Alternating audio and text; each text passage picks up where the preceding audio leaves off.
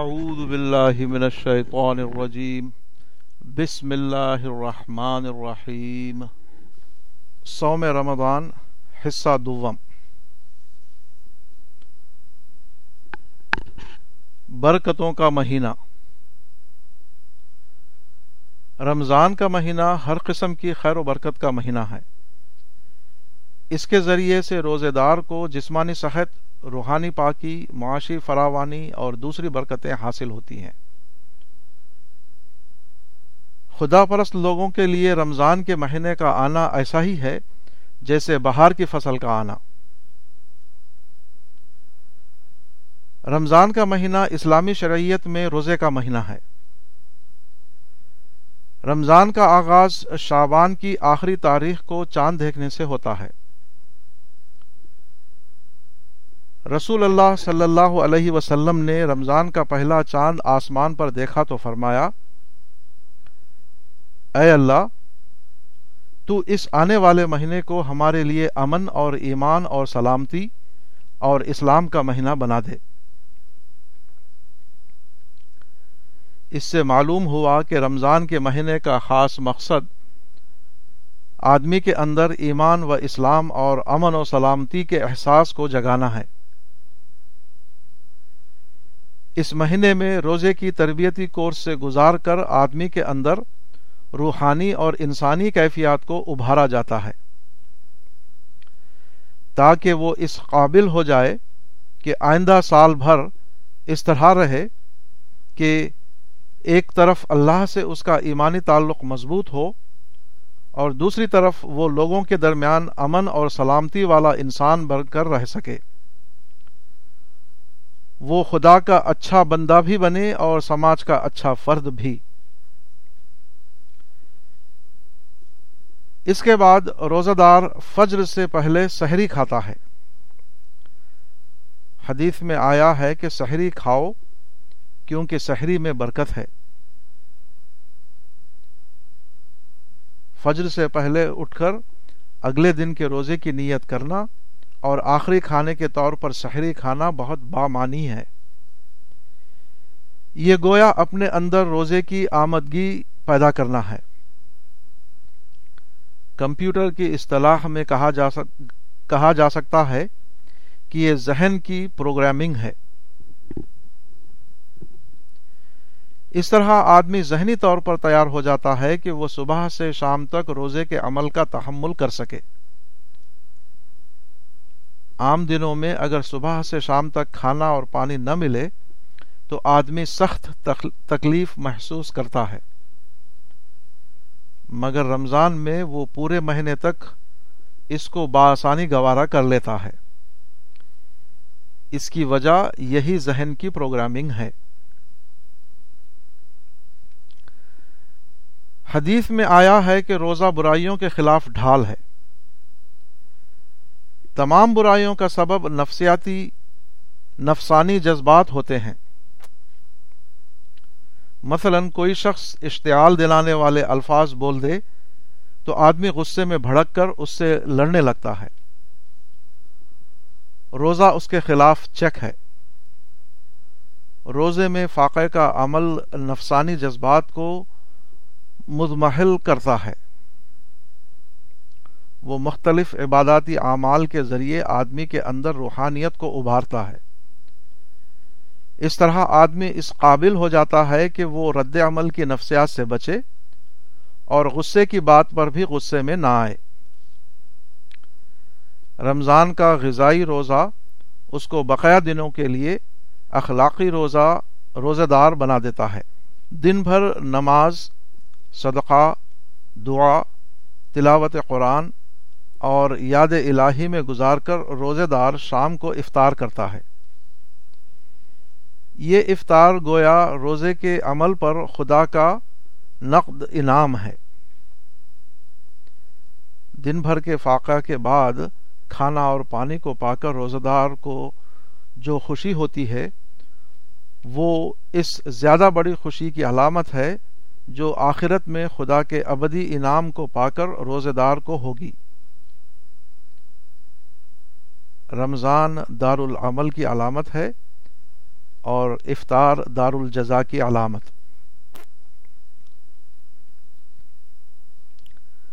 حدیث میں بتایا گیا ہے کہ روزے میں آدمی جو عمل کرتا ہے، اس کا ثواب اس کو عام دنوں سے زیادہ ملتا ہے۔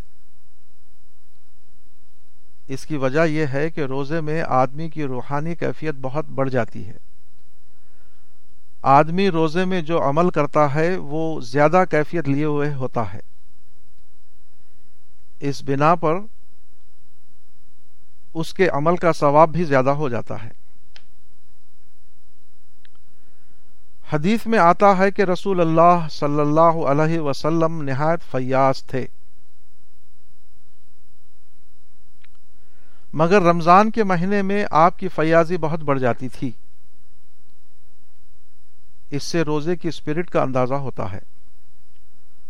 روزے میں آدمی کو مشقت کا تجربہ کرایا جاتا ہے، تاکہ وہ مشقت میں پڑے ہوئے لوگوں کی مشقتوں کو جانے اور ان کی مدد کے لیے کھڑا ہو جائے۔ دوسروں کی مدد کرنا ایک اسلامی فریضہ ہے۔ روزہ اس فریضے کے لیے ابھارنے کا کام کرتا ہے۔ وہ دوسروں کی مدد کی روح آدمی کے اندر جگاتا ہے۔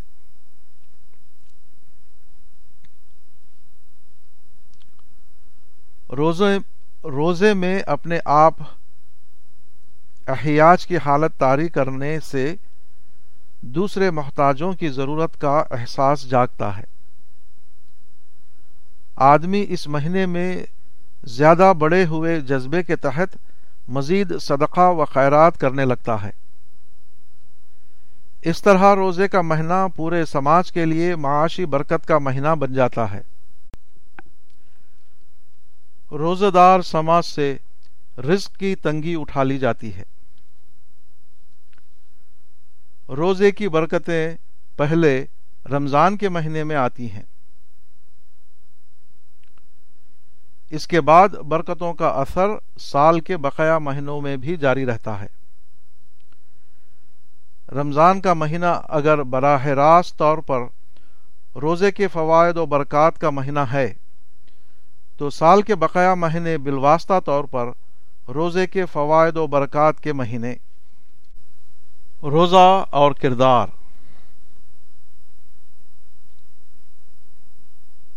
جس روزے دار نے جھوٹ بولنا اور جھوٹ پر عمل کرنا نہ چھوڑا تو اللہ کو اس کی حاجت نہیں کہ وہ اپنا کھانا اور اپنا پینا چھوڑ دے۔ رواہ البخاری۔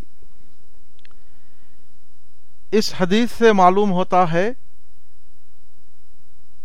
کہ آدمی کی عبادت کی قیمت اس وقت ہے جبکہ اس کے ساتھ وہ جھوٹ بولنا اور جھوٹ پر عمل کرنا چھوڑے ہوئے ہو۔ جو شخص اس طرح عبادت کرے کہ عبادت گزاری کے ساتھ وہ جھوٹ بولتا ہوا اور جھوٹ پر عمل کرتا ہو، تو اس کی عبادت گزاری اللہ کے یہاں قابل قبول نہیں ٹھہرے گی۔ اللہ کو بے جھوٹ کا عمل مطلوب ہے، نہ کہ وہ عمل جس کے ساتھ جھوٹ شامل ہو۔ اس حدیث میں دو الفاظ آئے ہیں۔ ایک ہے جھوٹ بولنا، دوسرے جھوٹ پر عمل کرنا۔ جھوٹ بولنے کا مطلب یہ ہے کہ آدمی اپنی گفتگو میں اس کی پابندی نہ کرتا ہو کہ وہ ہمیشہ مطابق واقعہ بات کہے۔ اور جو بات واقع کے مطابق نہ ہو، اس کو اپنی زبان سے نہ نکالے۔ تاہم صرف وہی شخص جھوٹا نہیں ہے جو جان بوجھ کر جھوٹ بولتا ہو۔ جو پہلے سے طے کیے ہوئے ذہن کے مطابق جھوٹی بات کہے۔ حدیث کے مطابق وہ شخص بھی جھوٹا ہے جو خود ارادے، ارادہ کر کے جھوٹ نہ بولے، مگر وہ ایسی بات کہے جو عملاً ایک جھوٹی بات ہو۔ رسول اللہ صلی اللہ علیہ وسلم کا ایک ارشاد ہے جس کا مطلب یہ ہے کہ سنی ہوئی بات کو بلا تحقیق دہرانا بھی جھوٹ ہے۔ آدمی کے جھوٹا ہونے کے لیے یہ بات کافی ہے کہ وہ جو کچھ سنے اس کو بیان کرنے لگے۔ مسامع۔ جھوٹ پر عمل کرنا یہ ہے کہ آدمی جھوٹ کو اپنے عمل کی بنیاد بنائے۔ وہ جھوٹا نعرہ کھڑا کر کے قوم کے اوپر لیڈری حاصل کرے۔ وہ ایک بے بنیاد قصہ گھڑ کر اس کے ذریعے کسی بندے خدا کو بدنام کرے۔ وہ جھوٹی دستاویز تیار کر کے کسی کی جائیداد کو اپنی جائیداد بنائے۔ وہ فرضی تقریریں کر کے عوام کے درمیان مقبولیت حاصل کرے۔ وہ موجودہ دنیا میں جھوٹ کی بنیاد پر کھڑا ہونے کی کوشش کرے، نہ کہ سچ کی بنیاد پر۔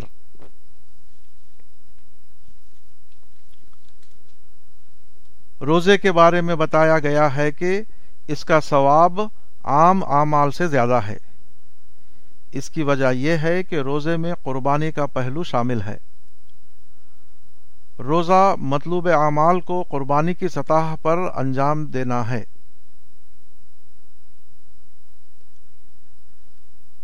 رمضان میں ایک مہینے کا روزہ رکھنا اسلام کی ایک خصوصی عبادت ہے اور حدیث میں مختلف طریقوں سے اس کی اس کے خصوصی ثواب کو بتایا گیا ہے۔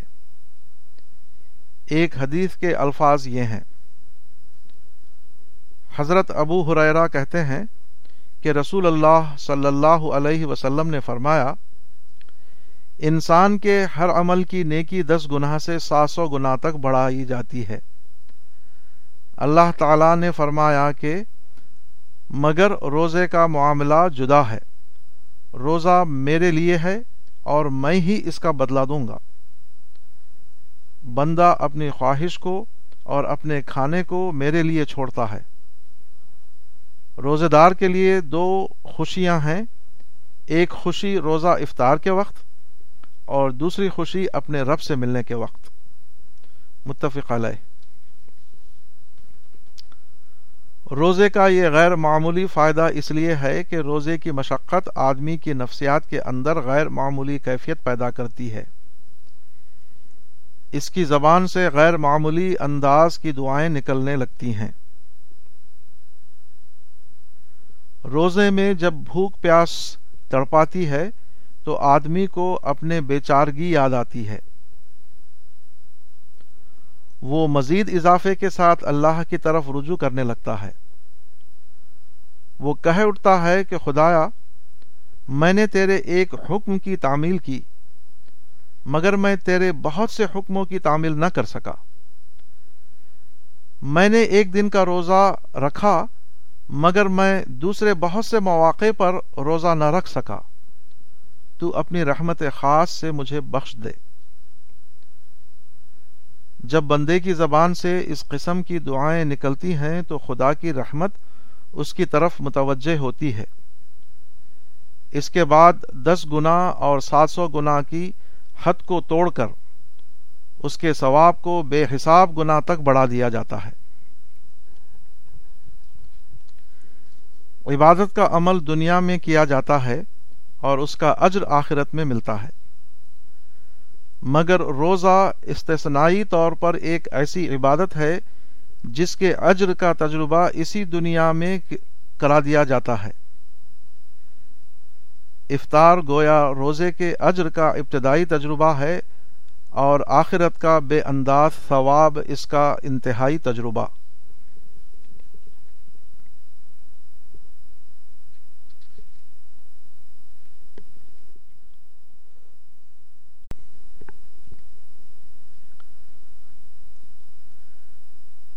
احتساب خویش انسائکلوپیڈیا برٹانیکا میں روزہ فاسٹنگ کے باب کے تحت مختلف مذہبوں میں روزے کا تصور بتایا گیا ہے اور ان کا باہمی تقابل کیا گیا ہے۔ اس سلسلے میں اسلامی روزے کا تذکرہ بھی ہے۔ اس میں اسلامی روزے کے بارے میں یہ الفاظ درج ہیں۔ رمضان کا مہینہ اسلام میں توبہ کے زمانے کے طور پر منایا جاتا ہے۔ اور اس میں صبح سے شام تک کھانے پینے سے مکمل پرہیز کیا جاتا ہے۔ The month of Ramadan in Islam is observed as a period of period of penitence and total fasting from dawn to dusk volume four page sixty two 1984 edition. توبہ کی حقیقت احتساب ہے۔ مومن کے لیے اس کی بے حد اہمیت ہے۔ تاہم، توبہ یا احتساب اسلام میں کوئی زمانی یا دوری چیز نہیں۔ توبہ کا تعلق کسی خاص دن یا کسی خاص مہینے سے نہیں ہے، بلکہ اس کا تعلق مومن کی پوری زندگی سے ہے۔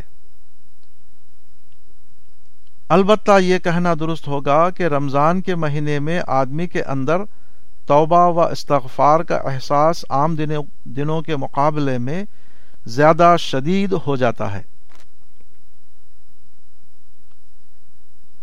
توبہ کے لفظی معنی پلٹنے کے ہیں۔ شرعی اصطلاح کے مطابق توبہ کا مطلب یہ ہے کہ بندہ اپنے رب سے منحرف ہونے کے بعد دوبارہ اس کی طرف پلٹ آئے۔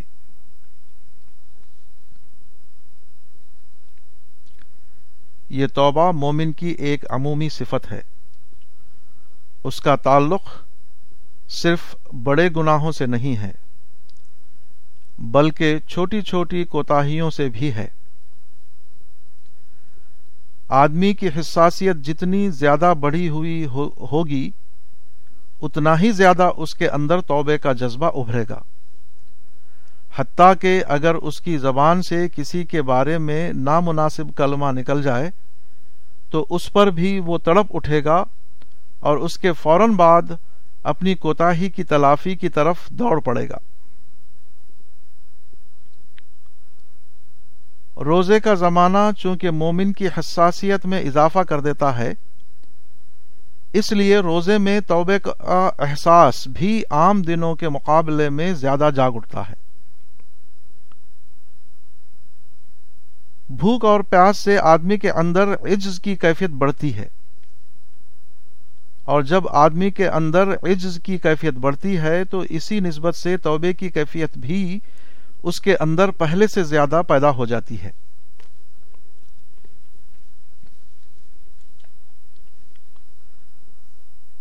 روزے کا مقصد یہ ہے کہ آدمی کے عمل میں کیفی کوالٹیٹو اضافہ کیا جائے۔ یہ خارجی تدبیر کے ذریعے اندرونی احساسات کو پیدا کرنا ہے۔ رمضان کے مہینے کو حدیث میں صبر کا مہینہ، شہر الصبر کہا گیا ہے۔ قرآن کے مطابق رمضان کا مہینہ تقوا کے لیے مقرر کیا گیا ہے۔ البقرہ، آیت ایک سو تراسی۔ اس کا مطلب کیا ہے؟ صبر اور تقوا دین کے وہ تقاضے ہیں جو ہر روز اور اور سارے سال مطلوب ہیں۔ پھر ان کو رمضان کے مہینے کے ساتھ کیوں خاص کیا گیا؟ اس کی وجہ رمضان کے مہینے کی تربیتی اہمیت ہے۔ تقوا اور صبر دین کا عمومی حکم ہے۔ وہ ہر مسلمان سے پورے سال اور پورے زندگی کے لیے مطلوب ہے۔ اسی عمومی مطلوب کو ایک مہینے میں خصوصیت شدت اور اہتمام کے ساتھ ادا کرایا جاتا ہے تاکہ وہ لوگوں کے مزاج میں داخل ہو جائے۔ لوگ نفسیاتی طور پر اس قابل ہو جائیں کہ وہ سال کے بقایا مہینوں میں اس کو اپنی زندگی کے معاملات میں برتتے رہیں۔ رمضان کے مہینے میں ایک مقرر نظام کے تحت یہ کوشش کی جاتی ہے کہ لوگوں کے دلوں میں اللہ کا خوف ابھرے۔ ان کے اندر یہ مزاج پیدا ہو کہ وہ اس دنیا میں صبر اور تخوا کے ساتھ رہنا سیکھیں۔ یعنی خواہش کے باوجود ایک چیز کو نہ کھائیں۔ نفس کے تقاضے کے باوجود ایک کام کو نہ کریں۔ وہ ہر حال میں دین کے تقاضوں پر قائم رہیں۔ خواہ اس کی خاطر انہیں ناموافق باتوں کو برداشت کرنا پڑے۔ خواہ اس کی خاطر انہیں وہ چیز چھوڑنا ہو جس کو چھوڑنا انہیں کسی حال میں پسند نہیں۔ رمضان کا مہینہ اسی شعور اور اسی احساس کو جگانے کے لیے ایک قسم کا ہنگامی کورس ہے۔ سال کے ایک مہینے میں صبح سے شام تک اور شام سے صبح تک ایک مقرر نظام کے تحت لوگوں کو عبادت اور اطاعت کے کاموں میں مشغول رکھا جاتا ہے۔ اس طرح آدمی کے اندر یہ احساس زندہ کیا جاتا ہے کہ وہ خدا کے بتائے ہوئے وقت پر سوئے اور خدا کے بتائے ہوئے وقت پر جاگے۔ وہ خدا کے حکم سے کھائے اور خدا کے حکم سے نہ کھائے۔ وہ خدا کے کہنے سے کرے اور خدا کے روکنے سے رک جائے۔ یہ چیزیں ایک بندے سے ہر روز مطلوب ہیں۔ مگر چند خاص دنوں میں ان کو نظام کے زور پر کرایا جاتا ہے، تاکہ اس کے ذریعے سے وہ اس قابل ہو جائے کہ بعد کے دنوں میں وہ ان کو اپنی طبیعت کے زور پر کر سکے۔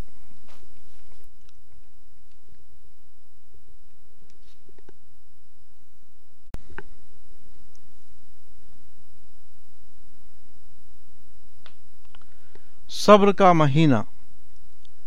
البحقی نے شعب الایمان میں سلمان الفارسی رضی اللہ عنہ کی ایک روایت رمضان سے متعلق نقل کی ہے۔ اس کے مطابق رسول اللہ صلی اللہ علیہ وسلم نے شابان کے آخر میں خطبہ دیا۔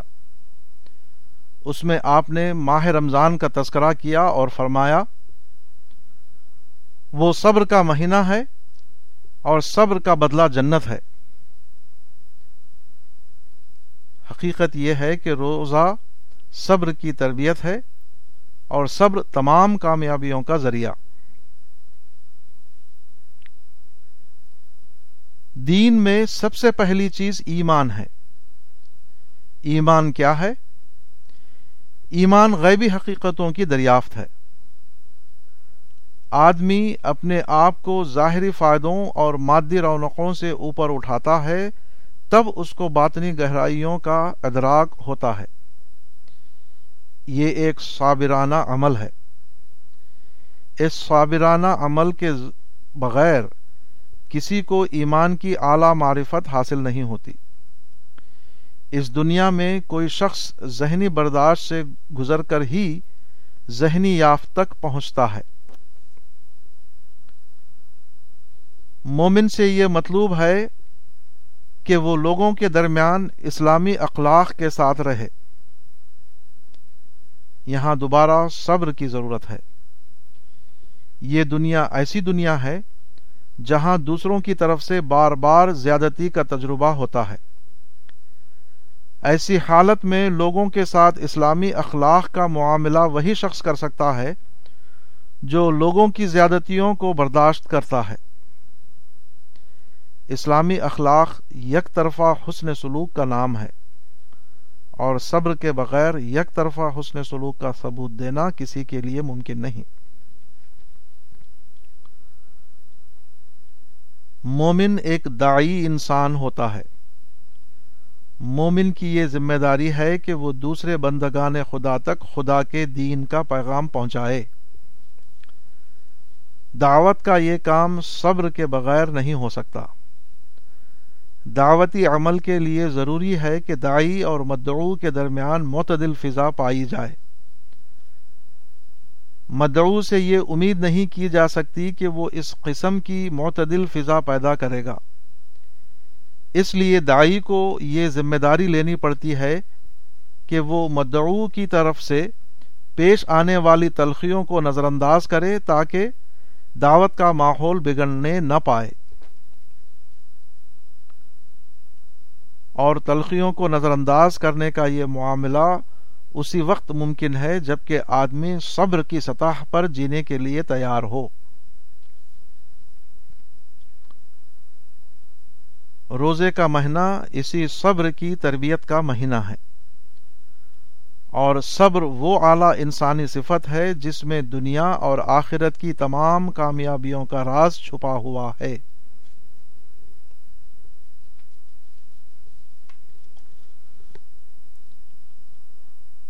روزہ قربانی کا عمل ہے اور قربانی کا عمل سب سے زیادہ اعلی عمل ہوتا ہے۔ ایک حدیث میں روزے کی اس امتیازی خصوصیت کو اس طرح بیان کیا گیا ہے۔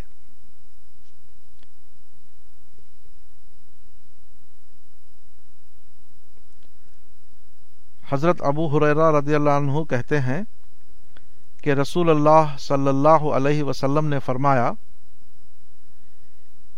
ابن آدم کا ہر نیک عمل دس گناہ سے سات سو گنا تک بڑھایا جاتا ہے۔ مگر اللہ تعالی نے فرمایا کہ روزہ میرے لیے ہے اور میں ہی اس کا بدلا دوں گا۔ بندہ اپنی شہوت کو اور اپنے کھانے کو میرے لیے چھوڑتا ہے۔ روزہ دار کے لیے دو خوشی ہے، ایک خوشی افطار کے وقت اور دوسری خوشی اس وقت جب وہ اپنے رب سے ملے گا۔ روزہ عام عبادات سے الگ ایک عبادت ہے۔ روزے میں آدمی اپنی جائز خواہش کو اور اپنے جائز کھانے کو اللہ کے خاطر چھوڑ دیتا ہے۔ گویا روزہ دار روزہ رکھ کر اپنے اس عزم کا اظہار کرتا ہے کہ اللہ کے خاطر اگر اس کو انتہائی ضروری اور جائز چیزوں سے جدائی اختیار کرنا پڑے تو اس سے بھی وہ دریغ نہیں کرے گا۔ روزے کی یہی وہ امتیازی خصوصیت ہے جس کی بنا پر اس کا امتیازی ثواب رکھا گیا ہے۔ موجودہ دنیا میں حق پرست بننے کے لیے صرف یہی کافی نہیں کہ آدمی غلط اور صحیح کے درمیان تمیز کرتا ہو۔ مختلف حالات کے اعتبار سے کبھی ایسا ہوتا ہے کہ ممنوعات کی فہرست مزید وسیع ہو جاتی ہے۔ کبھی ضروری ہو جاتا ہے کہ آدمی کھانا پینا بھول کر اپنی ڈیوٹی انجام دے۔ وہ عمل کے بجائے اعراض کا طریقہ اختیار کرے۔ وہ کرنے کا جذبہ رکھتے ہوئے بھی نہ کرے۔ الفاظ رکھتے ہوئے وہ نہ بولے اور پاؤں رکھتے ہوئے وہ نہ چلے۔ ایک کام کو بظاہر صحیح سمجھتے ہوئے بھی اس کی طرف اقدام کرنے سے باز رہے۔ روزہ اسی قربانی کا سبق ہے۔ اس دنیا میں کبھی ایسا ہوتا ہے کہ ایک جائز چیز بھی آدمی کے لیے ناجائز بن جاتی ہے۔ اور ایک مطلوب چیز بھی نامطلوب کی حیثیت اختیار کر لیتی ہے۔ یہ ایمان کا اعلی درجہ ہے۔ جو لوگ اسی اعلی ایمانی درجہ درجہ پر پورے اتریں، ان کے لیے اللہ کے یہاں اتنا بڑا اجر ہے جس کا نہ کوئی شمار ہے اور نہ کوئی حساب۔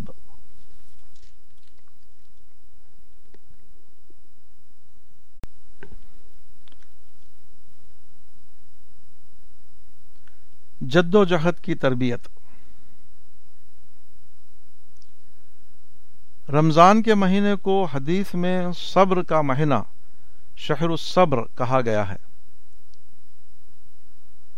صبر و استقامت بلا شبہ زندگی کی سب سے بڑی طاقت ہے۔ یہی تمام فتوحات اور کامیابیوں کا راز ہے۔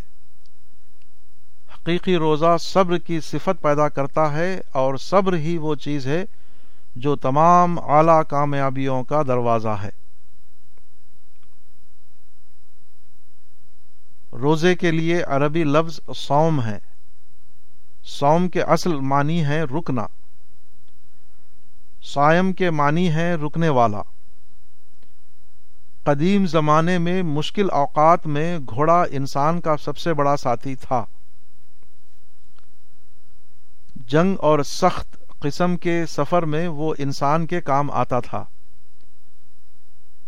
اس مقصد کے لیے تربیت دینے کا ایک طریقہ یہ بھی تھا کہ گھوڑے کو محدود مدت کے لیے بھوکا پیاسا رکھا جائے تاکہ وہ زیادہ سے زیادہ سختی کو برداشت کر سکے۔ اس طرح تربیت یافتہ گھوڑے کو خیل السائم روزے دار گھوڑا کہتے تھے۔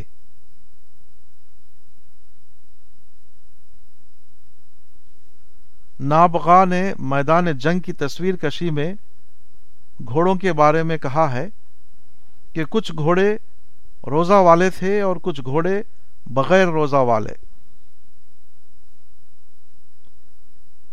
اس طرح انسان سائم سے مراد وہ انسان ہے جو کھانے پینے اور ازدواجی تعلقات سے وقتی طور پر رک جائے۔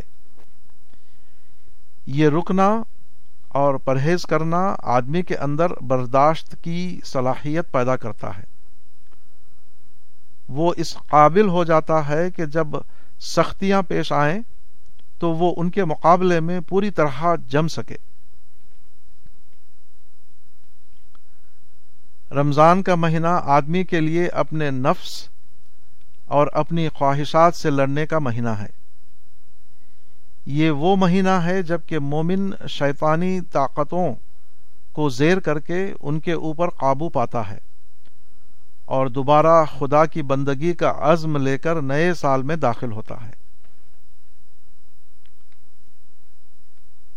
تاریخ حیرت انگیز طور پر روزے کی اس خصوصیت کی تصدیق کرتی ہے۔ چنانچہ روحانی مقابلے کا یہ مہینہ اسلام کی تاریخ میں فوجی مقابلے کا مہینہ بھی رہا ہے۔ اسلام اور غیر اسلام کے کئی بڑے بڑے مورکے اس مہینے میں پیش آئے۔ مثال کے طور پر ان میں سے چند مورکوں کا یہاں ذکر کیا جاتا ہے۔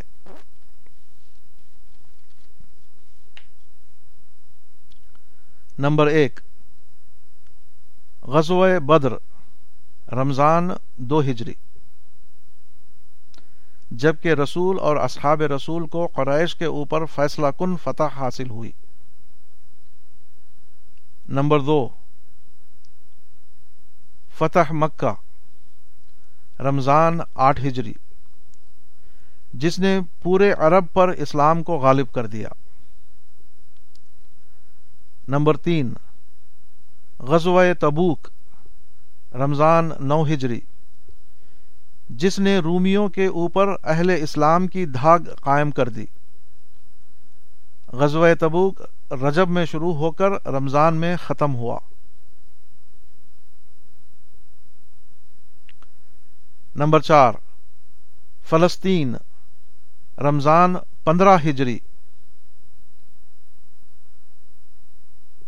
امرو ابن العاص نے فلسطین کو فتح کر کے بیت المقدس کو اسلام کے حدود سلطنت میں شامل کیا۔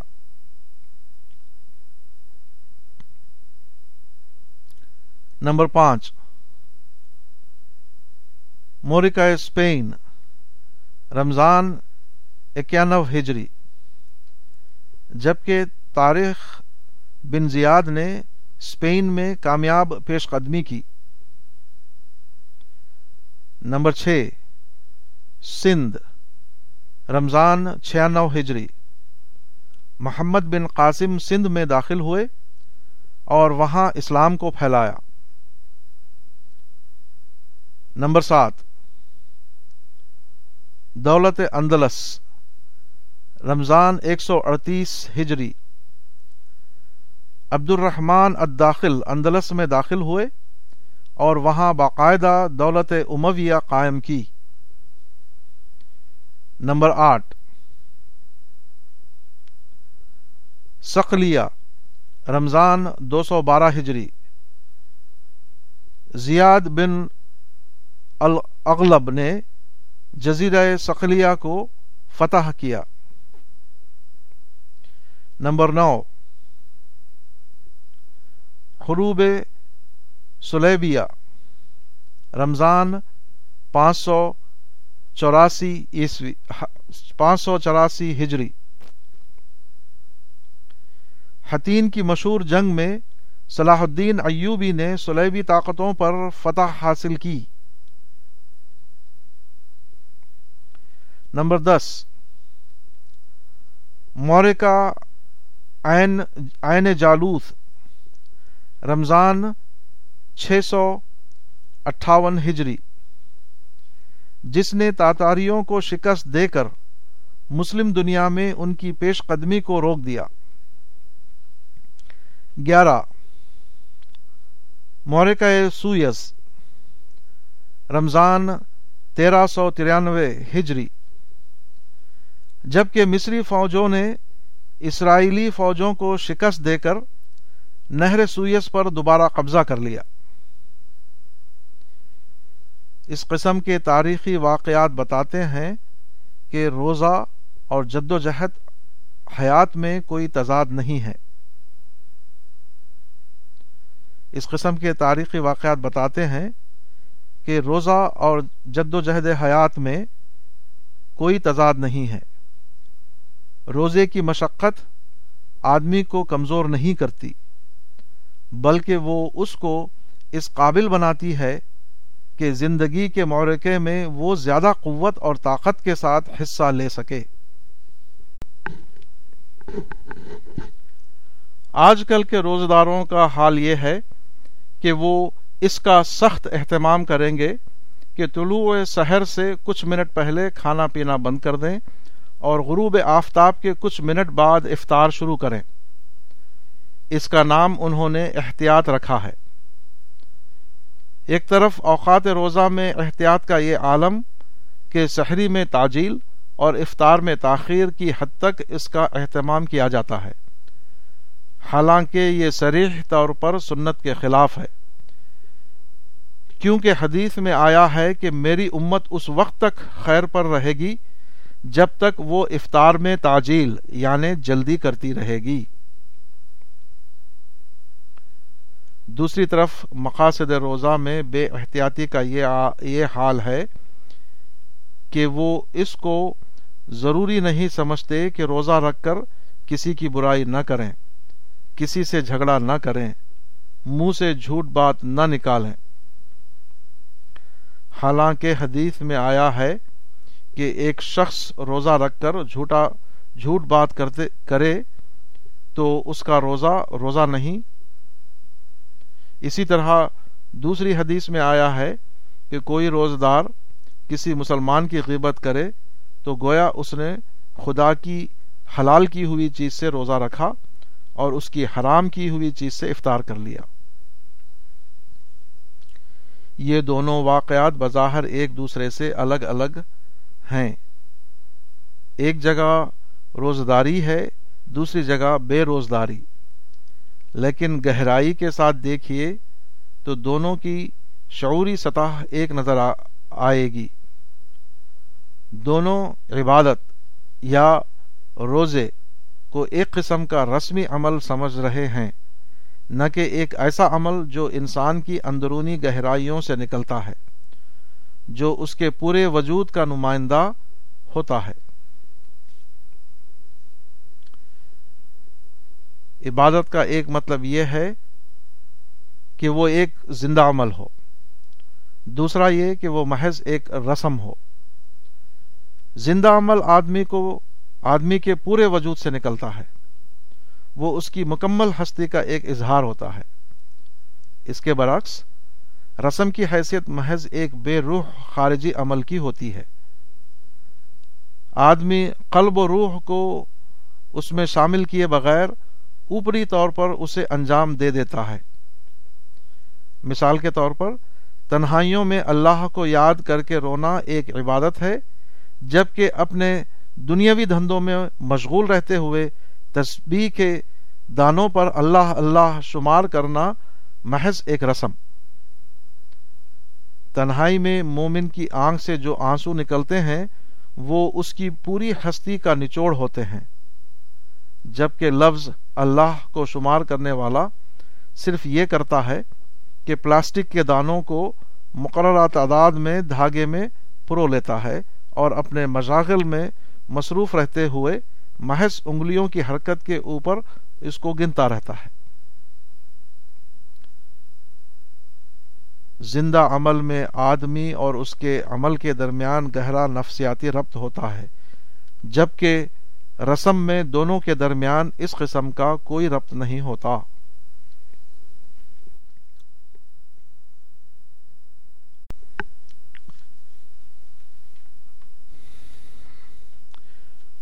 دعا اور روزہ۔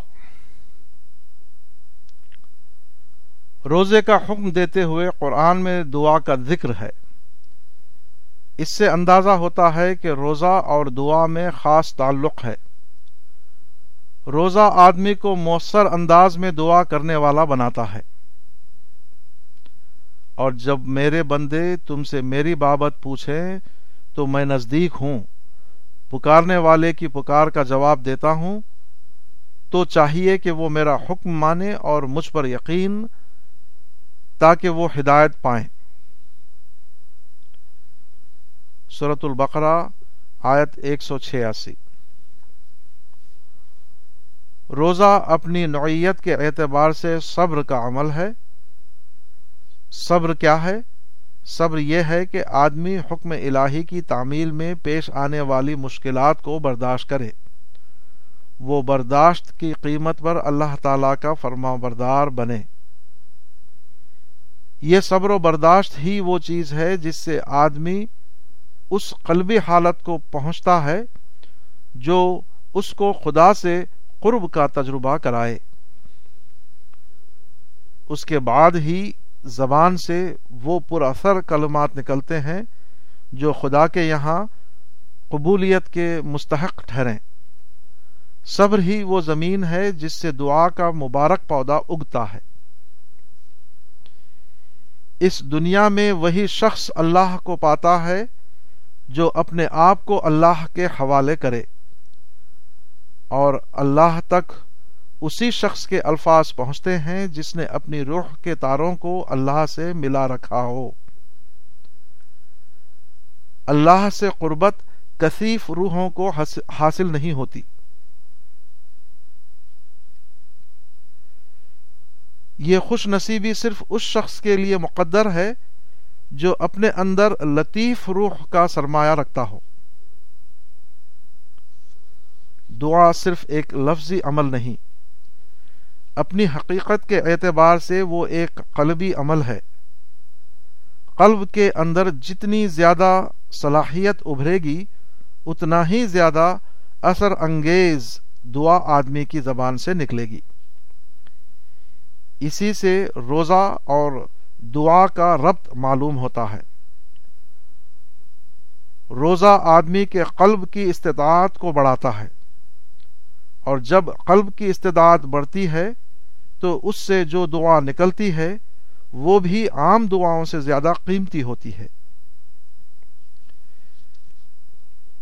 حقیقی روزہ وہ ہے جو حقیقی دعا میں ڈھل جائے۔ جو روزہ داری کے احساسات کو آدمی کی دعا میں شامل کر دے۔ امام احمد اور امام ترمیزی نے ایک روایت نقل کی ہے۔ حضرت ابو امامہ رضی اللہ عنہ کہتے ہیں کہ رسول اللہ صلی اللہ علیہ وسلم نے فرمایا، میرے رب نے مجھ کو یہ پیشکش کی کہ میرے لیے مکے کی وادی کو سونا بنا دے۔ میں نے کہا کہ اے میرے رب، نہیں، بلکہ میں چاہتا ہوں کہ میں ایک دن کھاؤں اور ایک دن بھوکا رہوں۔ پھر جب مجھے بھوک لگے تو میں تیری طرف تذرے کروں اور تجھ کو یاد کروں۔ اور جب میں کھاؤں تو میں تیری تعریف کروں اور تیرا شکر کروں۔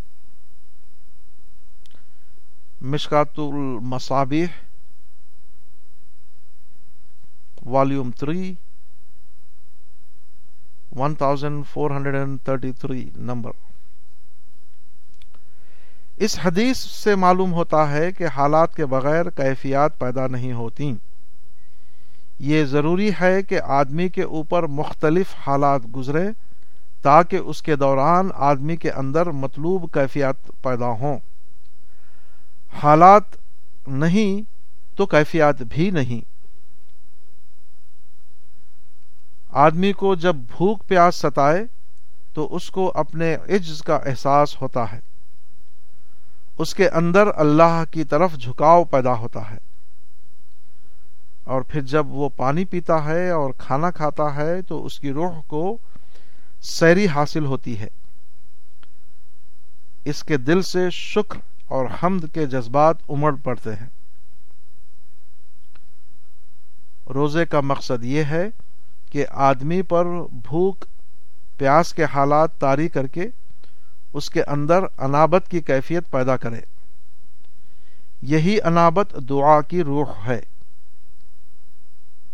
جب آدمی کے اندر انابت ابھرتی ہے، اسی وقت اس کے اندر سے وہ دعا نکلتی ہے جو سیدھی عرش الہی تک پہنچ جائے۔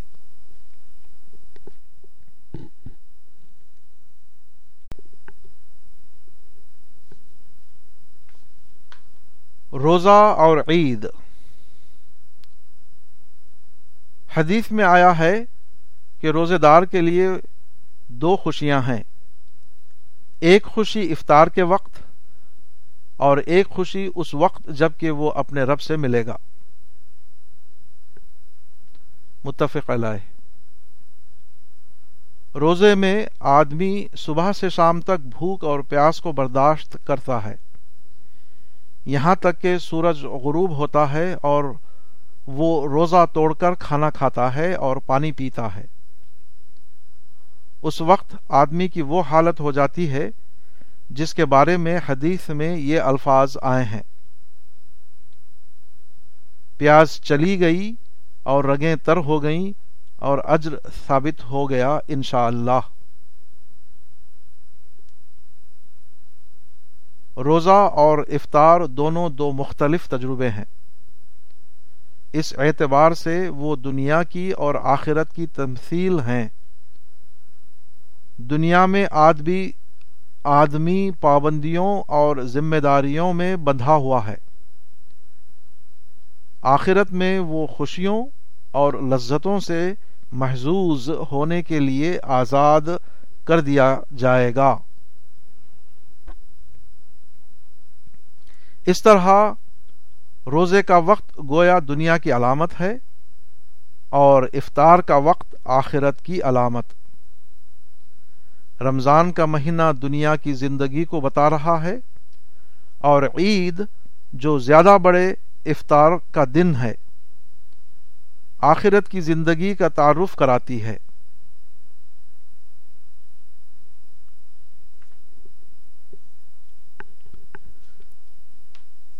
آدمی کو چاہیے کہ رمضان کے دنوں میں جب وہ روزہ رکھے تو روزہ اس کے لیے دنیاوی زندگی کی پہچان بن جائے۔ روزے کی حالت میں اس کی نفسیات یہ ہو کہ جس طرح میں نے کھانے اور پینے سے اپنے آپ کو روکا ہے، اسی طرح مجھے خدا کی منع کی ہوئی تمام چیزوں سے رکے رہنا ہے۔ اس دنیا میں مجھے عمر بھر ایک روزہ دار زندگی گزارنا ہے۔ اس کے بعد جب شام ہو اور وہ روزہ ختم کر کے افطار کرے تو اس کا احساس یہ ہو کہ گویا وہ عالم آخرت میں پہنچ گیا ہے اور اللہ تعالی کی طرف سے اس کی مہمانی کی جا رہی ہے۔ آنسوؤں کی بارش میں وہ پکار اٹھے کہ خدایا، میں نے تیرے خاطر روزہ رکھا، اب تو میرے لیے افطار کی زندگی لکھ دے۔ میں نے تیرے لیے رمضان کو پورا کیا، اب تو میرے اوپر ابدی عید کی لامحدود نعمتوں کے دروازے کھول دے۔ مومن کے لیے روزہ دنیا کی زندگی کا تجربہ ہے اور افطار آخرت کی زندگی کا تجربہ۔ رمضان کا مہینہ ختم ہونے کے فوراً بعد عید کا دن آتا ہے۔ یہ ترتیب بہت بامانہ ہے۔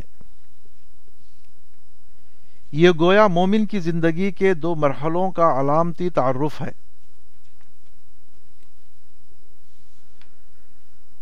روزہ ہماری دنیا کی زندگی کی علامت ہے اور عید ہماری آخرت کی زندگی کی علامت۔ روزہ گویا امتحان ہے اور عید اس کا انجام۔ روزہ پابندیوں کا مرحلہ ہے اور عید آزادی کا مرحلہ۔ روزہ مشقت اور محنت کا دور ہے اور عید آرام اور خوشی کا دور۔ روزے میں صبح سے شام تک اور شام سے صبح تک کی ساری زندگی طرح طرح کی پابندیوں میں گزرتی ہے۔ یہ کرو اور وہ نہ کرو، اس وقت کھاؤ اور اس وقت نہ کھاؤ۔ کب سو اور کب بستر سے اٹھ جاؤ۔ غرض پورا ایک مہینہ اس طرح گزارا جاتا ہے۔ گویا کہ آدمی کی پوری زندگی دوسرے کے قبضے میں ہے۔ آدمی کو اپنی مرضی پر نہیں بلکہ دوسرے کی مرضی پر چلنا ہے۔ اس طرح روزہ آدمی کو یہ سبق دیتا ہے کہ وہ دنیا میں اس طرح رہے کہ وہ اپنے آپ کو پوری طرح خدا کی نگرانی میں دیے ہوئے ہو۔ وہ ہر معاملے میں خدا کے حکموں کی پابندی کر رہا ہو۔ اس طرح کے ایک پرمشقت مہینے کے بعد عید کا دن آتا ہے۔ عید کے دن اچانک تمام حکام بدل جاتے ہیں۔ پہلے روزہ رکھنا فرض تھا، اب روزہ رکھنا حرام ہے۔ پہلے لازمی ضرورتوں تک پہلے لازمی ضرورتوں تک پر پابندی لگی ہوئی تھی۔ اب کہہ دیا گیا کہ آزادی سے گھومو، پھرو اور خوشیاں مناؤ۔ حتیٰ کہ غریبوں کے لیے صاحب حیثیت لوگوں پر صدقہ فطر مقرر کیا گیا تاکہ وہ بھی آج کے دن کی خوشیوں سے محروم نہ رہیں۔ یہ گویا آخرت کی زندگی کی ایک تصویر ہے۔ یہ اس دن کو یاد دلانا ہے جبکہ خدا کے سچے بندوں پر سے ہر قسم کی پابندیاں اٹھا لی جائیں گی۔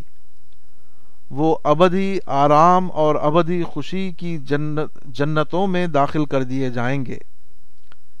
خواہ آج وہ ظاہر بینوں کو کمزور اور بے قیمت کیوں نہ نظر آتے ہوں۔ حقیقت یہ ہے کہ روزہ اور عید ہماری زندگی کے دو مرحلوں کی یاد دلانے کے لیے ہیں۔ روزہ ہمیں یاد دلاتا ہے کہ دنیا کے مرحلے میں ہمیں کس طرح رہنا ہے۔ اور عید ہم کو بتاتی ہے کہ آخرت کے آنے والے مرحلے میں ہماری زندگی کیسی زندگی ہوگی۔ ایک دنیا کی زندگی کی ابتدائی علامت ہے اور دوسری آخرت کی زندگی کی ابتدائی علامت۔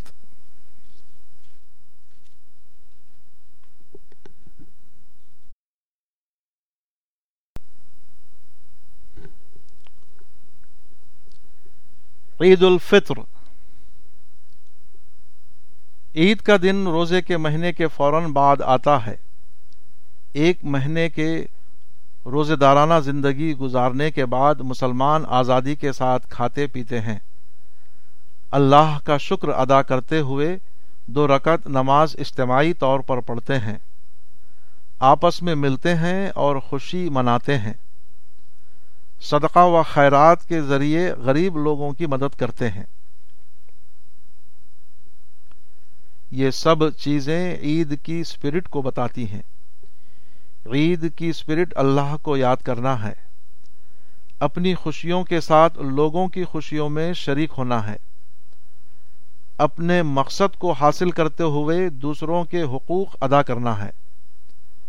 اس بات کے لیے عمل کرنا ہے کہ خدا کی دنیا ساری انسانیت کے لیے خوشیوں کی دنیا بن جائے۔ روزے کا مہینہ گویا تیاری اور احتساب کا مہینہ تھا۔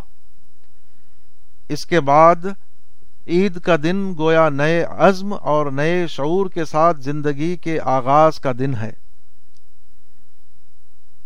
عید کا دن دوبارہ نئے حوصلوں کے ساتھ مستقبل کی طرف اپنا سفر شروع کرنے کا دن ہے۔ روزہ اگر ٹھہراؤ تھا تو عید ٹھہراؤ کے بعد آگے کی طرف اقدام۔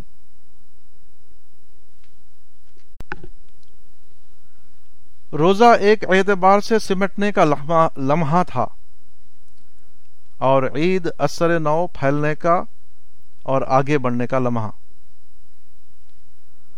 روزے میں آدمی دنیا سے اور دنیا کی چیزوں سے ایک محدود مدت کے لیے کٹ گیا تھا، حتیٰ کہ اس نے اپنی فطری ضرورتوں تک پابندی لگا دی تھی۔ یہ دراصل تیاری کا وقفہ تھا۔ اس کا مقصد یہ تھا کہ وہ باہر دیکھنے کے بجائے اپنے اندر کی طرف دھیان دے۔ وہ اپنے آپ میں وہ ضروری اوصاف پیدا کرے جو زندگی کی جد و جہد کے دوران اس کے لیے ضروری ہیں اور جن کے بغیر وہ کاروبار حیات میں مفید طور پر اپنا حصہ ادا نہیں کر سکتا۔ مثلا، صبر و برداشت، اپنی واجبی حد کے اندر رہنا، منفی نفسیات سے اپنے آپ کو بچانا۔ اس قسم کا ایک پرمشقت تربیتی مہینہ گزار کر وہ دوبارہ زندگی کے میدان میں واپس آیا ہے۔ اور عید کے تیوہار کی صورت میں وہ اپنی زندگی کے اس نئے دور کا افتتاح کر رہا ہے۔ اس طرح عید کا دن مسلمانوں کے لیے آغاز حیات کا دن ہے۔ روزے نے آدمی کے اندر جو اعلی صفات پیدا کی ہیں اس کا نتیجہ یہ ہوتا ہے کہ اب وہ سماج کا زیادہ بہتر ممبر بن جاتا ہے۔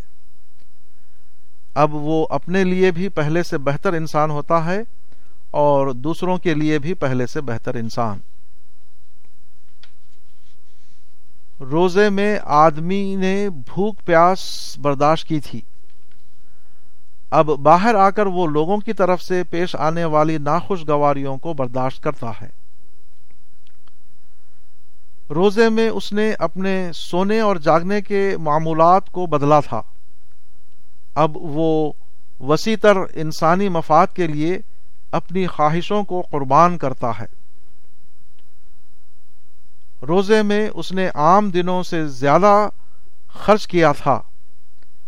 اب باہر آ کر وہ اپنی واقعی حق سے زیادہ لوگوں کو دینے کی کوشش کرتا ہے۔ روزے میں وہ بندوں سے کٹ کر خدا کی طرف متوجہ ہوا تھا۔ اب باہر آ کر وہ سطحی چیزوں میں الجھنے کے بجائے بلند مقصد کے لیے متحرک ہوتا ہے۔ روزے میں وہ اپنی خواہش کو روکنے پر راضی ہوا تھا۔ اب باہر کی دنیا میں وہ یہ کرتا ہے کہ وہ اپنے حقوق سے زیادہ اپنی ذمہ داریوں پر نظر رکھنے والا بن جاتا ہے۔ روزہ سال کے ایک مہینے کا معاملہ تھا تو عید سال کے گیارہ مہینے کی علامت ہے۔ روزے میں صبر، عبادت، تلاوت قرآن اور ذکر الہی کے مجاغل تھے۔ اب عید سے جد و جہد حیات کا مرحلہ شروع ہوتا ہے۔ روزہ اگر انفرادی سطح پر زندگی کا تجربہ تھا، تو عید اجتماعی سطح پر زندگی میں شریک ہونا ہے۔ روزہ اگر اپنے آپ کو خدا کے نور سے منور کرنے کا وقفہ تھا، تو عید گویا ساری دنیا میں اس روشنی کو پھیلانے کا اقدام ہے۔ روزہ اگر رات کی تنہائیوں کا عمل تھا، تو عید دن کے ہنگاموں کی طرف صحت مند پیش قدمی ہے۔ روزہ جس طرح محض بھوک پیاس نہیں اسی طرح عید محض کھیل تماشے کا نام نہیں۔ دونوں کے ظاہر کے پیچھے گہری معنویت چھپی ہوئی ہے۔ روزہ وقتی طور پر عالم مادی سے کٹنا اور عید دوبارہ عالم مادی میں واپس آ جانا ہے۔ روزہ اللہ سے قربت حاصل کرنے کی کوشش ہے اور عید اس نئے زیادہ بہتر سال کا آغاز ہے، جو روزے کے بعد روزے داروں کے لیے مقدر کیا گیا ہے۔ عید دراصل نئی زندگی شروع کرنے کا دن ہے۔ عید کا پیغام ہے کہ مسلمان نئی ایمانی قوت اور نئے امکانات کی روشنی میں اثر نو زندگی کی جد و جہد میں داخل ہوں۔ ان کا سینہ خدا کے نور سے روشن ہو۔ ان کی مسجدیں خدا کے ذکر سے آباد ہوں۔ ان کے گھر توازے کے گھر بن جائیں۔ سارے مسلمان متحد ہو کر وہ جد و جہد کریں۔ وہ جد و جہد شروع کریں جس کے نتیجے میں انہیں دنیا میں خدا کی نصرت ملے اور آخرت میں خدا کی جنت۔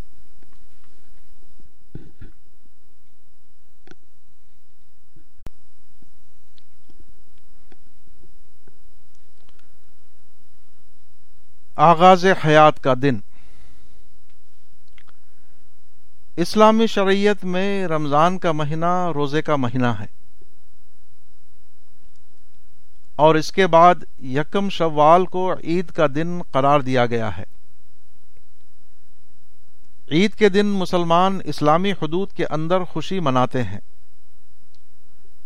تاہم یہ سادہ معنوں میں صرف خوشی کا دن نہیں ہے۔ یہ اہل اسلام کی زندگی کے لیے نئے آغاز کا دن ہے۔ حدیث میں عید کو للت الجائزہ انعام کی رات کہا گیا ہے۔ اس کا مطلب یہ ہے کہ روزے کی صورت میں اللہ تعالی نے اپنے بندوں کا امتحان لیا۔ جو لوگ اس نازک امتحان میں پورے اترے ان کے لیے اللہ تعالی نے امتحان کے مہینے کے فوراً بعد انعام کا دن رکھ دیا۔ روزہ گویا مومن کے لیے دنیا کی پرمشقت زندگی کی تمثیل ہے اور عید مومن کے لیے آخرت کے راحت و مسرت کے دن کی تمثیل۔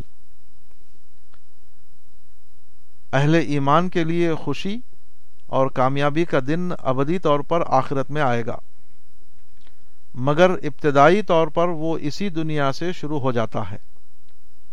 اور عید کا دن اسی حقیقت کو بتانے کے لیے علامتی طور پر مقرر کیا گیا ہے۔ عید آغاز حیات کا دن ہے۔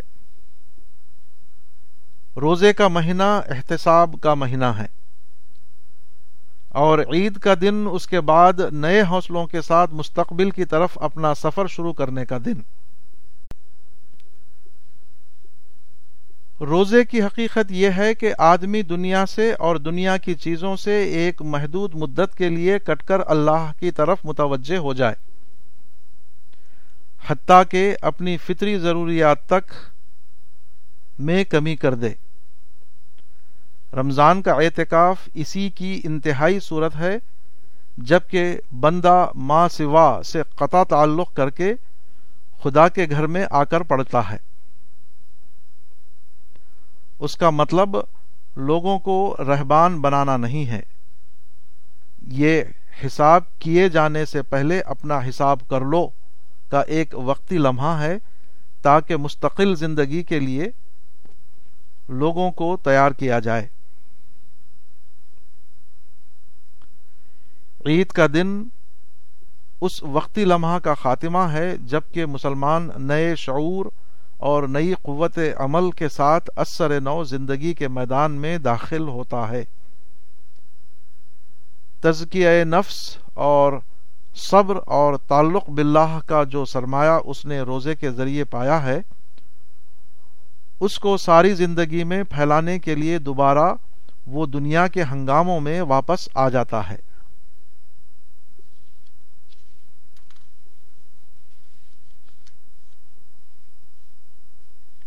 روزہ وقتی طور پر عالم مادی سے کٹنا اور عید دوبارہ عالم مادی میں لوٹ آنا ہے۔ روزہ جس طرح محض بھوک پیاس نہیں ہے، اسی طرح عید محض کھیل تماشے کا نام نہیں ہے۔ روزہ اللہ سے قربت حاصل کرنے کی کوشش ہے اور عید اس نئے بہتر سال کا آغاز ہے جو روزے کے بعد روزے داروں کے لیے مقدر کیا گیا ہے۔ آئیے ہم عید سے اپنی نئی زندگی شروع کریں۔ عید کے دن کو اپنی دینی و ملی تعمیر کے آغاز کا دن بنائیں۔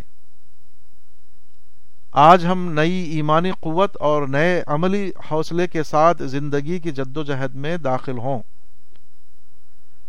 ہمارا سینہ خدا کے نور سے روشن ہو۔ ہماری مسجدیں خدا کے ذکر سے آباد ہوں۔ ہمارے گھر تقوا اور توازے کے گھر بن جائیں۔ اللہ کے لیے ہم سب ایک ہو کر وہ جد و جہد شروع کریں، جس کے نتیجے میں ہم کو دنیا میں اللہ کی نصرت ملتی ہے اور آخرت میں اللہ کی جنت۔ روزے کے بعد عید کا آنا روزے داروں کے لیے خوشخبری ہے۔ یہ اللہ کی طرف سے اعلان ہے کہ اگر ہم نے روزے کی اسپرٹ کو زندہ زندگی میں استعمال کیا تو ہم دونوں جہان کی خوشیوں سے ہم کنار ہوں گے۔ عید ایک خوشخبری ہے۔ اس بات کی خوشخبری کہ ہم خوشی کو پا سکتے ہیں۔ ہم خوشی کی طرف بڑھ رہے ہیں۔ ہم خوشی کے کنارے پہنچ گئے ہیں۔ مگر منزل تک پہنچنے کے لیے ابھی ہم کو ایک جست لگانا ہے۔ روزے نے صبر اور تعلق باللہ کی جو طاقت دی ہے، اس کو بھرپور استعمال کیجیے اور اس کے بعد آپ کامیابی کی آخری منزل پر ہوں گے۔ عید کا دن مسلمانوں کی خوشی کا دن ہے۔ مگر جب خوشی کے حالات نہ ہوں، تو عید کا دن عہد کا دن ہوتا ہے۔ آئیے ہم سب مل کر عہد کریں کہ ہم سچے مسلمان بنیں گے۔ ہم مستقبل کی تعمیر کے لیے جد و جہد کریں گے۔ یہاں تک کہ ہم اپنے عید کے دن کو خوشی کا دن بنا سکیں۔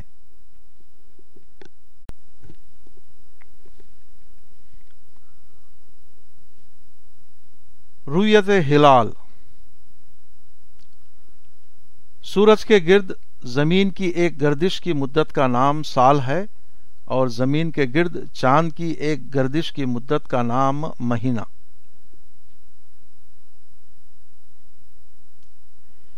کسی مہینے کا آغاز اور اس کا خاتمہ کیلنڈر کے ذریعے متعین کیا جاتا ہے۔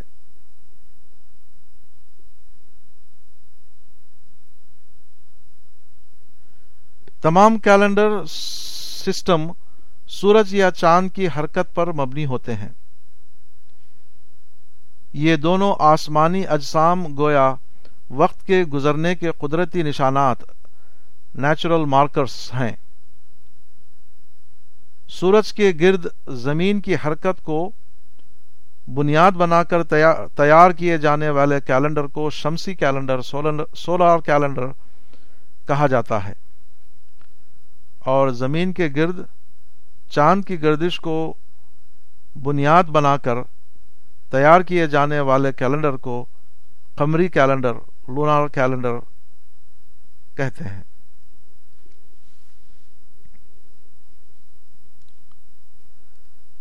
گردش کے مقررہ نظام کے مطابق، شمسی سال اور قمری سال دونوں برابر نہیں ہیں۔ شمسی سال تقریباً تین سو پینسٹھ دن کا ہوتا ہے اور قمری سال چاند کے بارہ مہینے تقریباً تین سو چون دن کا۔ اس طرح شمسی سال کے مقابلے میں قمری سال تقریباً گیارہ دن کم ہوتا ہے۔ اس کی وجہ سے دونوں کے کیلنڈر میں تقابلی مسائل پیدا ہوتے ہیں۔ اسلام کے سوا دوسرے تمام مذہبی یا تہذیبی نظاموں میں اس فرق کو اضافہ انٹرکلیشن کے ذریعے پورا کیا جاتا ہے۔ مثال کے طور پر یہودی مذہب کی تاریخیں بھی قمری مہینوں پر مبنی ہیں، مگر وہ لوگ اپنے کیلنڈر میں ہر انیس سال میں ایک تیرہویں مہینے کا اضافہ کر لیتے ہیں۔ اس طرح وہ اپنے قمری کیلنڈر کو شمسی کیلنڈر کے برابر کرتے رہتے ہیں۔ مگر اسلام کی دینی تاریخوں میں یہ طریقہ اختیار نہیں کیا گیا۔ چاند دیکھنے کی اہمیت۔ اسلامی شریعت میں یہ حکم دیا گیا ہے کہ رمضان کے مہینے کا پہلا چاند نیو مون دیکھ کر روزہ رکھو۔ اور شوال کے مہینے کا پہلا چاند دیکھ کر روزہ ختم کر دو اور عید کا دن مناؤ۔ حدیث کی تمام کتابوں میں اسی کے بارے میں روایت آئی ہیں اور ان سب میں رویت کا لفظ استعمال ہوا ہے۔ فرمایا گیا ہے کہ چاند دیکھ کر روزہ رکھو اور چاند دیکھ کر افطار کرو۔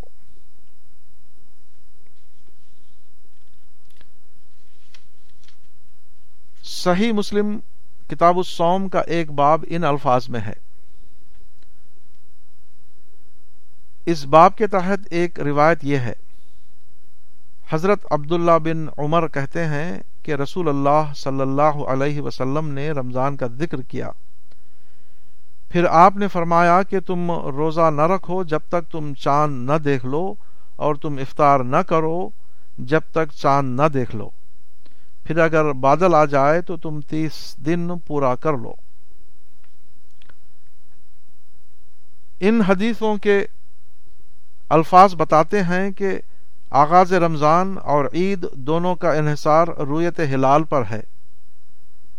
جس چیز کو رویت چاند دیکھنا کہا جاتا ہے، وہ فلکیاتی اعتبار سے اس کا نام ہے کہ چاند کا ایک حصہ زمین کے مغربی افق کے اوپر آ جائے۔ ہر مہینے کی انتیس تاریخ کو لازمن ایسا ہوتا ہے۔ چاند اگر افق سے آٹھ ڈگری اوپر ہو تو وہ بشکل ہلال دکھائی دے گا۔ اگر اس سے نیچے ہو تو وہ دکھائی نہیں دے گا۔ جب چاند اس طرح دکھائی دے جائے تو مہینہ انتیس دن کا ہوتا ہے اور جب دکھائی نہ دے تو مہینہ تیس دن کا شمار کیا جاتا ہے۔ تاہم یہ عدم یقینیت آنکھ سے دیکھنے کی صورت میں ہے۔ وہ رسد گاہی مطالعے کے لیے نہیں ہے۔ آنکھ سے دیکھنے والے شخص کو پیشگی طور پر یہ معلوم نہیں ہوتا کہ آج چاند نظر آئے گا یا نظر نہیں آئے گا۔ لیکن جدید فلکیاتی مشاہدہ اور جدید فلکیاتی حساب کی روح سے پیشگی طور پر یہ معلوم ہو جاتا ہے کہ آج چاند کی پوزیشن کیا ہے۔ اس کے نظر آنے کا امکان بھی حساب کیلکولیشنز کے ذریعے معلوم ہو جاتا ہے اور نظر نہ آنے کے امکان کا بھی پتہ چل جاتا ہے۔ موجودہ زمانہ مشینی زمانہ ہے۔ موجودہ زمانے میں ہر معاملے میں تعینات کو پسند کیا جاتا ہے۔ اس لیے کچھ لوگ یہ کہتے ہیں کہ جب جدید علم الافلاق کے ذریعے یہ ممکن ہو گیا ہے کہ پورے سال کے لیے چاند کی پوزیشن پیشگی طور پر معلوم کر لی جائے۔ تو کیوں نہ ایسا کیا جائے کہ شمسی کیلنڈر کی طرح قمری کیلنڈر بنا کر اس کے مطابق روزہ اور عید کے دنوں کو تعین کیا جائے۔ ان کے خیال کے مطابق ہم کو چاہیے کہ ہم ہلال کے مسئلے کا فیصلہ انسانی رویت پر منحصر نہ کریں۔ بلکہ اس کو رسد گاہی رویت پر مبنی قرار دیں۔ اس طرح ہم سائنسی دور کے مطابق ہو جائیں گے۔ مگر یہ رائے درست نہیں۔ اس کی وجہ یہ ہے کہ روزہ کوئی مشینی عمل نہیں۔ وہ ایک نفسیاتی عمل ہے۔ شریعت میں ہر عبادت کے لیے اور اسی طرح روزے کے لیے یہ مطلوب ہے کہ آدمی جب روزہ رکھے تو اسی کے ساتھ وہ اپنی کیفیات کو بھی اس کے ساتھ شامل کرے۔ اس کا روزہ ایک نفسیاتی واقعہ ہونا چاہیے، نہ کہ محض ایک خشک مشینی واقعہ۔ جب شابان کی انتیس تاریخ آتی ہے تو شام کو مسلمان باہر نکل کر افق کی طرف دیکھنے لگتے ہیں۔ یہ گویا روزہ داروں کے ساتھ آسمانی ربط قائم ہونا ہے۔ اوپر کی طرف وہ اپنی نگاہیں اٹھا کر گویا یہ جاننا چاہتے ہیں، کیا ان کے بارے میں خدا کا حکم، خدا کا یہ حکم آ گیا ہے کہ آج سے ایک مہینے تک وہ روزداری کی زندگی گزارے؟ یہ روزداروں کے لیے ایک لطیف نفسیاتی لمحہ ہوتا ہے جو رویت ہلال کے لیے کیلنڈر کو بنیاد بنانے کی صورت میں کبھی پیدا نہیں ہو سکتا۔ رویت ہلال کا یہ پہلو ان روایتوں کے ذریعے بخوبی طور پر سمجھ میں آ جاتا ہے جو نیا چاند دیکھنے کے بارے میں ہیں اور جن میں بتایا گیا ہے کہ نیا چاند دیکھنے کے بعد کس قسم کے الفاظ سے اس کا استقبال کرنا چاہیے۔ اس سلسلے میں کچھ دعائیں یہ ہیں۔ اے اللہ تو اس کو ہمارے اوپر امن اور ایمان اور سلامتی اور اسلام کے ساتھ نکال۔ اللہ ہی میرا رب ہے اور اللہ ہی تیرا رب ہے۔ میں اللہ پر ایمان لایا جس نے تجھ کو پیدا کیا۔ اللہ اکبر، بھلائی کا چاند اور ہدایت کا چاند۔ ان دعاؤں میں جو ربانی احساسات جھلک رہے ہیں، وہ کیلنڈر کی خبر کو جان کر کبھی پیدا نہیں ہو سکتے۔ یہ قیمتی احساسات تو اسی انسان کے اندر پیدا ہوں گے جو چاند کے دن متحرک ہو اور پھر اپنی آنکھوں سے آسمان پر نئے چاند کو دیکھنے کا تجربہ کرے۔ اس عملی تجربے کے بعد ہی کسی کے سینے سے مسکورہ دعائیں ابل سکتی ہیں، نہ کہ محض کیلنڈر کی خبر سے۔ ان دعاؤں کے الفاظ پر غور کیجیے ان سے معلوم ہوتا ہے کہ ایک صاحب ایمان نے جب چاند کو دیکھا تو وہ بے اختیار اس اللہ کی طرف متوجہ ہو گیا جو چاند کے اس نظام کو بنانے والا اور چلانے والا ہے۔ وہ کہہ اٹھا کہ خدایا، تو اس آنے والے مہینے کو ہر قسم کی برکتوں کے حصول کا مہینہ بنا دے۔ چاند کو دیکھ کر یہ اعتراف کا کلمہ اس کی زبان سے نکل پڑا کہ جو میرا خالق ہے، وہی چاند کا خالق ہے، خالق بھی ہے۔ دونوں ایک خدا کے بندے ہیں اور دونوں کو ایک ہی خدا کے حکم کی پیروی کرتے ہوئے اپنا فریضہ ادا کرنا ہے۔ چاند کی صورت میں اس کو آسمان میں خدا کی قدرت کا ایک کھلا ہوا نشان نظر آ جاتا ہے۔ وہ اپنے ایمان کو تازہ کرتے ہوئے اثر نو یہ کہہ پڑتا ہے کہ میں اس خدا پر ایمان لاتا ہوں جس نے تجھ کو بنایا اور فضا میں تیری گردش کا نظام قائم کیا۔ اس فلکیاتی مشاہدے میں اس کو خدا کی عظمت اور اور کبریائی ایانن دکھائی دینے لگتی ہے۔ وہ ابدیت کے احساسات سے شرشار ہو کر پکار اٹھتا ہے کہ اس نئے چاند کے ذریعے شروع ہونے والا مہینہ میرے لیے خیر کا مہینہ بن جائے۔ وہ ساری انسانیت کے لیے ہدایت کے دروازے کھولنے والا ثابت ہو۔ آمد رمضان کے تعین کے لیے کیلنڈر کے بجائے رویت ہلال کو بنیاد بنانا گویا تاریخ میں نفسیات کو شامل کرنا ہے۔ یہ خبر میں مشاہدے کا اضافہ کرنا ہے۔ یہ ایک حسابی واقعے کو کیفیاتی واقعہ بنا دینا ہے۔ اس معاملے کو مشاہداتی وسیلہ ویژول ایڈز کی مثال سے سمجھا جا سکتا ہے۔ موجودہ زمانے میں ٹی وی کی ایجاد نے ایک نیا طریقہ پیدا کیا ہے۔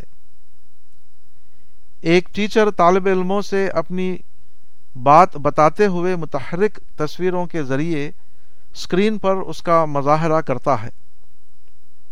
اس کو سمائی بصری تعلیم، آڈیو ویژول ایجوکیشن کہا جاتا ہے۔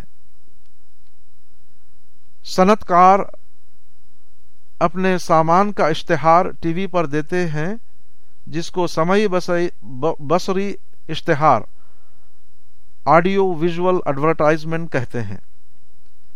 اسی طرح رویت ہلال کے معاملے میں آنکھ سے دیکھنے کا طریقہ استعمال کرنا، گویا نئے چاند کی خبر کے ساتھ اس میں مشاہداتی تاثیر، ویژول افیکٹ کا عنصر شامل کرنا ہے۔ یہ ایک خاموش کاغذی اطلاع کو باتصویر آسمانی اعلان بنا دینا ہے۔ کیلنڈر صرف رمضان کی آمد کی خبر دیتا ہے، جبکہ رویت ہلال کا طریقہ رمضان کی آمد کو مشاہداتی واقعے کے روپ میں دکھاتا ہے۔ دونوں میں وہی فرق ہے جو اقوام متحدہ کے ایک اجلاس کو اخبار میں پڑھنے اور اس کو ٹیلی ویژن اسکرین پر دیکھنے میں ہوتا ہے۔